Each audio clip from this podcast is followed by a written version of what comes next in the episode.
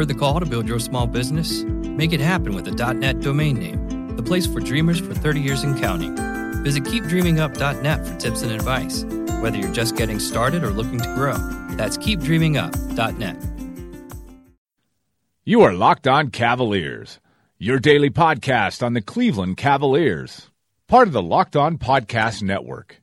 Your team every day.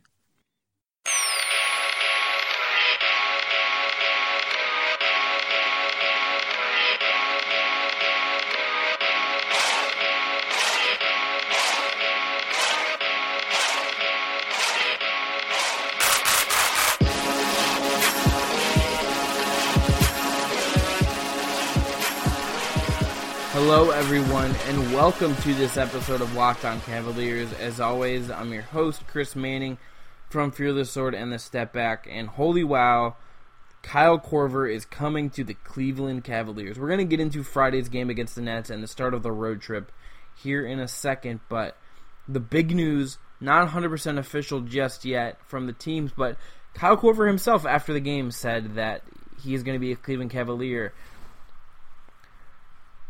this is happening.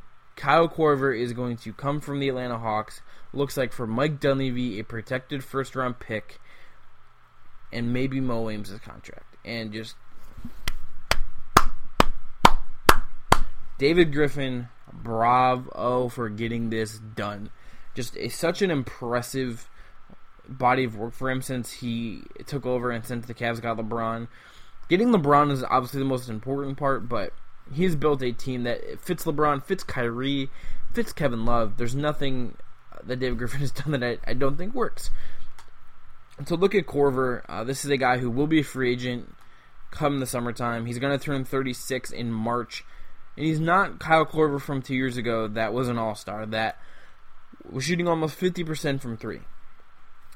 But at 35, in a role that's a little bit less than what he was doing, He's shooting still over 40% from three. Uh, still an effective shooter, still a solid defender, especially in a good team defensive structure.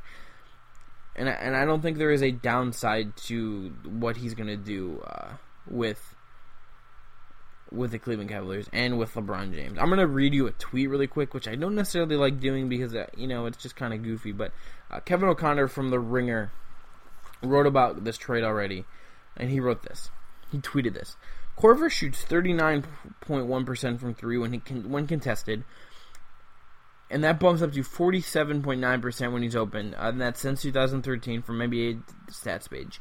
He's now going to be more open than ever, and when he says that, he is correct because this is Kyle Korver going to play with LeBron James, with Kyrie Irving, just just imagine this potential lineup played in a, in a playoff series where the Cavs had the game on the line. Okay, you go small. You have Kevin Love at the five, which I think is perfect with Korver. Defensively, he may struggle, but offensively, this is going to be absurd. You go Kyrie, LeBron James, Kevin Love, J.R. Smith when his hand gets back. You could even go two bigs with Channing Frye if you want to go that way. If if you know you have issues with Smith, you basically can go five out. You put three shooters around the Kyrie, James, Kyrie Irving and LeBron James pick and roll. Good God, opposing defense is good luck. Korver is a perfect, perfect fit for this Cavs team. He's a great spot up shooter. He moves around screen so well. He's a solid defender who the Cavs aren't going to have to ask to defend elite guys or ask him to provide all of the great shooting. This is a perfect, perfect fit for the Cleveland Cavaliers. They it comes at a good time too because they need players. They need guys who are going to be actually fill minutes and be useful, more useful than guys like McRae, who I know has played well. This is just a great deal for the Cleveland Cavaliers in in all the way. I I cannot imagine a situation or a scenario unless you know he's hurt or whatever uh, where this deal doesn't work out for the Cleveland Cavaliers. This is just a perfect, perfect addition. The other thing maybe holding this up uh, is that the Cavs do have to uh, make a, or they don't have to, but they're working to make a deal with the Blazers to rework a previous deal.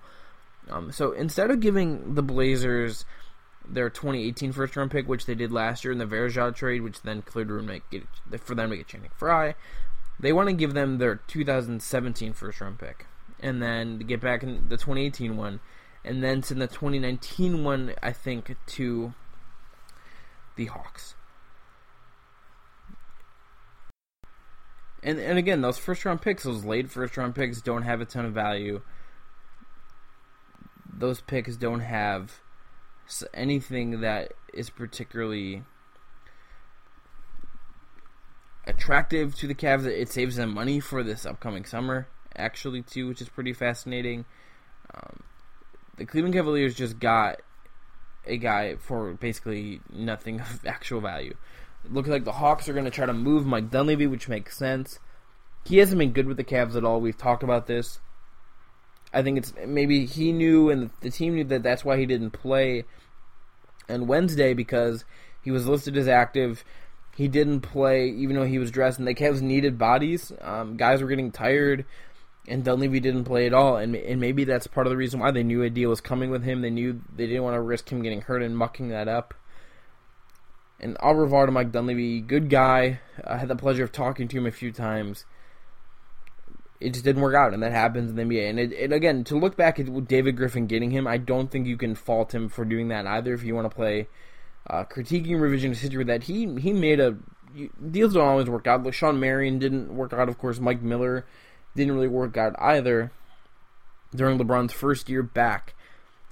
But if you look at Dunleavy, you you were going to lose Dell. You didn't want to pay him that much money, which is a, a very fair defense getting Dunleavy for what you did for basically nothing was a smart addition. If he didn't work out, but that's the kind of deal you have to make when you're a team that needs to get talent anyway. And this is a deal for David Griffin. I think with Kyle Korver, that is that same thing. Is, is Korver the perfect, you know, guy you want necessarily? Is he the perfect player? No, but what he does well is perfect for the Cavs.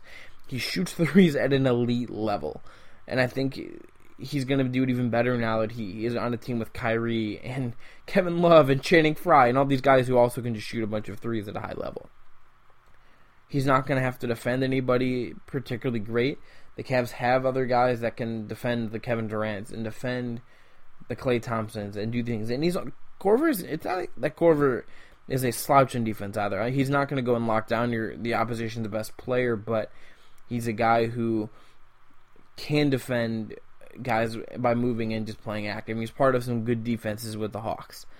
He's a guy that is just going to be able to guard the, the, the fifth guy on the floor, and you can hide him over there. I think you, I, you can think you could probably hide him on Andre Iguodala uh, to an extent during the finals. I, I think you could do that in a possible finals matchup. I think, you know, in the in the Eastern Conference Finals, if you're playing Atlanta, or, sorry, if you're playing Toronto, there are guys on Toronto too that you could probably just hide uh, Corveron, it, it, doesn't matter. He's still going to play decent defense as well. I mean, this is a guy that I, I don't think there's a downside at all to this deal. He's a great three point shooter. He's a guy who fits really well with LeBron. Just imagine LeBron James throwing passes to Kyle Korver as he drives. He's going to have so many open looks. It just feels like he we're going to be destined to have a game where he just buries a bunch of threes. Um, just a fascinating, fascinating deal for the Cavs. There, there is no downside to this. There's still more to come on this. We're going to talk about this more soon with Brad Rowland of Locked on Hawks and Peachtree Hoops. Uh, there's no one I know that is going to be able to give us the insight on Kyle Korver better than Brad, and I can't wait to talk to him. But he's he's covering this game tonight. Um, as the as the Hawks play the Pelicans, as Kyle Korver says goodbye to his teammates, and we're going to talk to him about you know all that stuff. But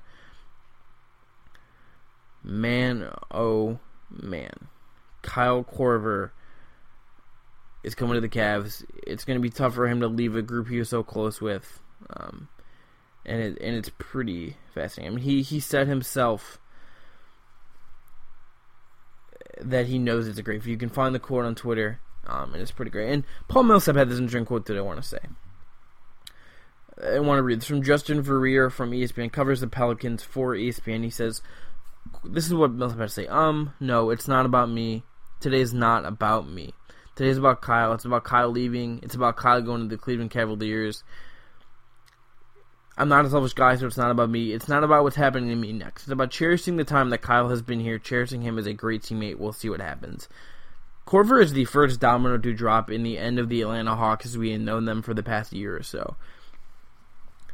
Not even the past year, the past couple years. This is the the beginning of the end of the of the Hawks, where they had five guys be named Player of the Month, where they had the All Stars. Um, you had DeMarre Carroll, the first, obviously. Jeff Teague gets traded this summer. Horford goes to Boston. Now you have Kyle Korver being traded to the Cavs. The one team, if the Cavs wanted to contend, they would never trade a guy like Kyle Korver to you. And now Millsap's probably headed somewhere as well. Just tip of the hat to those Hawks teams. We ragged on them a lot on Cavs Twitter. Um, but great, great team. And they're going to rebuild now with Dwight Howard and all the different stuff they have. And I'm sure the Cavs will see them again at some point, but that is where we are at with that team. But uh, Kyle Korver's a great fit. He's he of course a free agent and all this stuff, but there's no downside to this deal for the Cavs, none whatsoever. That being said, the Cavs do have a game coming up on Friday. I'm going to give you three things to know about the Brooklyn Nets, um, which is kind of crazy, hard to get excited about because it's the Nets. But the first thing is that they are a bad team. They're the worst team in the East. They have really low defensive and offensive and defensive ratings. I believe they're both in the bottom three in those categories. And I think this is actually a good thing for the Cavs because I think they may be able to push through this game without Love, without Kyrie, if they those two guys aren't good to go. It's, it's, Thursday at eleven thirty. We don't exactly know what the status of those two guys is. We don't know how healthy they are, if they're going to be good to go. But if they don't need them, you can probably play LeBron and win this game with the same sort of skeleton crew you use on Wednesday. And if they're not good to go, just rest them. This is a game that does not matter. The Cavs still have a lead on the top seed. This is their longest road trip of the season. This is the longest they're going to spend away from the Q. You have tough games coming up. You're going to have to implement a new piece during this road trip, and it'd be better to just rest them and let them play later on, I think, than try to play them against the Nets. Uh, players to watch from Brooklyn. First up is Sean Kilpatrick he's not great, but he has stretches where he gets a bunch of buckets and he's their second leading scorer. You're going to see him shoot a lot. Him and Jeremy Lin are going to do a lot of the backcourt work along with Bogdanovich for the Nets. And he's okay, but uh, if he gets hot, he can be tough to handle, but just kind of know that he is there, along with Jeremy Lin and Bogdanovich and other guys. Also, they have Brook Lopez, of course, their leading scorer, a very decent post presence in he still struggles as a rebounder. Not a great defender, but he's a guy that is going to test the Cavs' interior defense. Probably do a lot of really good work against Channing Frye and Kevin Love if Love plays. Just he's going to do a lot of. He's going to define a lot of what Brooklyn does, even if they're really bad. He's going to be really uh, useful. And then the Nets do have two former Cavs in kind of a quirky situation. So Anthony Bennett, of course, is on this team. He's only playing 12 minutes a game, only averaging around 5 points in 22 appearances. And he hasn't really rebuilt himself in the way that he maybe could have in Brooklyn. That sucks. Anthony Bennett, by all accounts, is a nice guy. It'd be cool to see him have a reclamation story, but it doesn't look like that is going to happen. Um, and it is what it is. I mean, it just he's not really a good NBA player, and that that happens it sucks that he is just going to kind of be known as that bust because no one deserves to be defined by something that happens to them. That was partially out of their control when they were 19 years old, but it is what it is for Anthony Bennett. Um, maybe he'll have a really good game against the Cavs, and maybe he'll just dunk. But and he's not quite as bad as he was when he was a rookie, of course. But he just kind of is what he is now. Um, and he, if he has a really good game on Friday, I kind of wouldn't mind watching that because that would be kind of crazy. They also have Joe Harris, and Joe Harris is sort of interesting because he's kind of become good-ish. I'm not gonna say that the Cavs shouldn't have traded him or done anything like that, but he's a guy who has become a decent rotation guy. He is averaging almost 10 points a game, playing consistently almost about 20 minutes a game, and is doing some useful NBA things. He's still not a great defender. He's still isn't quite as good as his potential and the theory of what he could be has turned out to be, but he's found a role for himself in the NBA. He's getting himself to the point where I think he can just be a guy who is a tenth guy or a ninth guy in, in a rotation, and I, and there's of course a value for that. Every team needs guys like that. cool to see him stick it. Uh, cool to see two former Cavs in this game, which is just sort of bizarre because it doesn't happen a lot. But and and I believe Trajan Langdon, uh, who worked for the Cavs, played for the Cavs, is in the front office as well for the Nets, and that that's just sort of the small little world. But you'll see Joe Harris, you'll probably see Anthony Bennett, and just kind of kind of revel in, in the the oddity of seeing two guys who were jettisoned when a new era kind of dawned, uh, and that's where we ended up with them. So this road trip, uh, just to give you a quick overview of that to wrap up the show, the Cavs' longest game of the road trip of the season again, six games away from the Q, spanning from this Friday to Monday the 16th. Start in Brooklyn, go to Phoenix on Sunday, then next Tuesday they are in Utah, and then the night after that on Wednesday they are in Portland, off until Friday against the Kings, and then on Monday the 16th finish at Oracle against the Warriors.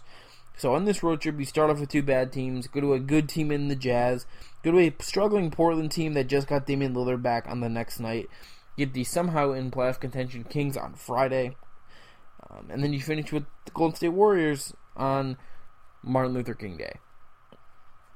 So much of this road trip, I think, is going to be defined by who the Cavs actually have. We don't know how healthy everybody is. We don't know exactly when Korver's going to debut. My guess, because he's not going to play against the Nets, would be the Jazz game. Possible he'll play Sunday in Phoenix. That actually might be more ideal, uh, just because of the environment and stuff. But injuries are piling up a little bit too. Guys just seem a little bit nicked up. But I do expect you'll see Kay Felder minutes. You'll see McRae minutes. I think you'll see more Liggins minutes. You're going to see some stuff that isn't ideal, but it's just kind of part of the Cavs' identity right now. Um, and they don't have the roster flexibility to really go get a 10 day contract for a guy from the D League who can play 20 minutes. That could change if Mo Williams is in this deal, if if they do something before the January 10th deadline with Liggins or McRae's contracts. I partially think they're both going to be around. I think Liggins will be for sure, but not 100% guarantee there. And this is going to be just an interesting road trip. We'll see how many guys play. We'll see if the Cavs decide they want to rest guys and be healthy coming out of it versus on it. And of course, you finish with the Warriors. That that is the the icing on the cake of a road trip that uh, is again the longest of the season. They're going to spend a lot of time away from home. Probably don't get a lot of practice time in, which isn't a great way to introduce a new player like Kyle Korver onto your roster. But he's probably going to play in this road trip and it starts again. Brooklyn, 7:30 p.m. on Fox Sports Ohio Friday night. Uh, the Cavs versus the Nets, and we we get that game, and that, that they start off with the one of the easiest games on their entire schedule the whole year. On the, what is their longest road trip again of the year? So to just kind of wrap this up, Kyle Korver again is coming to the Cleveland Cavaliers. We do not know 100% just yet what the parameters of the deal are. We don't know yet exactly everything uh, that that is happening with this. But he's a guy that I think is going to be fantastic for the Cavs. He fits in with everything the Cleveland Cavaliers are going to do. Well, he's going to fit really well with all of this. This is a guy who should fit really, really, really well with the Cleveland Cavaliers. There's no downside to this. There's no issue with this. And I think the Cleveland Cavaliers just got a guy who is perfect for what they're doing and what they're going to continue to do. I want to read you one tweet. Um, 61%.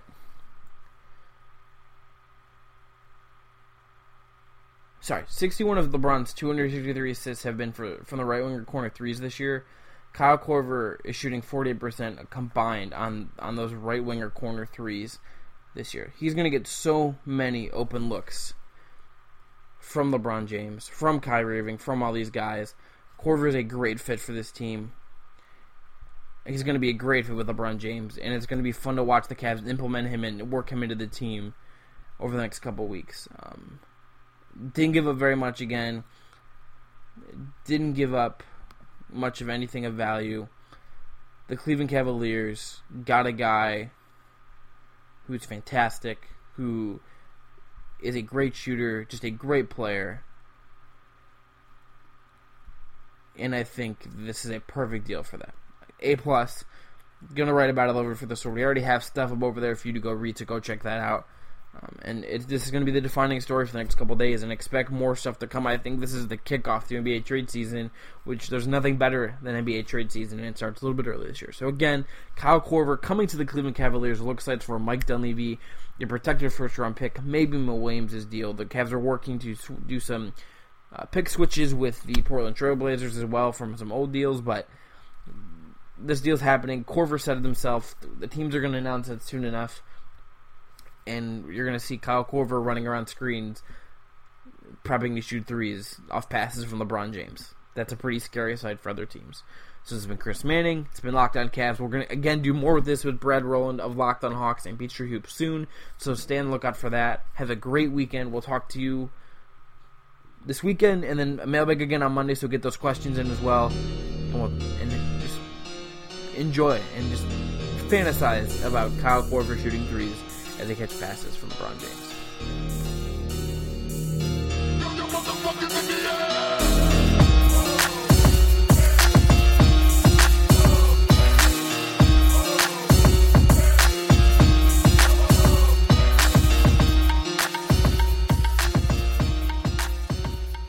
Rush into Old Navy today for up to 50% off store wide. Get dresses from $15 for women, $12 for girls, plus up to 75% off clearance for the whole family right now at Old Navy and Old OldNavy.com. Valid 1016 to 1020 select styles only. Ace is the place with the helpful hardware, folks. It's Ace's biggest LED light bulb sale of the year. Right now, buy one, get one free on our best selling LED light bulbs. Our four pack of LED bulbs is $9.99 and our two pack of LED floodlights is only $12.99. Buy one, get one free. There's no limit on how much you can save, so stock up now. Hurry in. Buy one, get one free on long lasting 10 year LED bulbs now through Monday, only at your neighborhood Ace. See participating stores for details.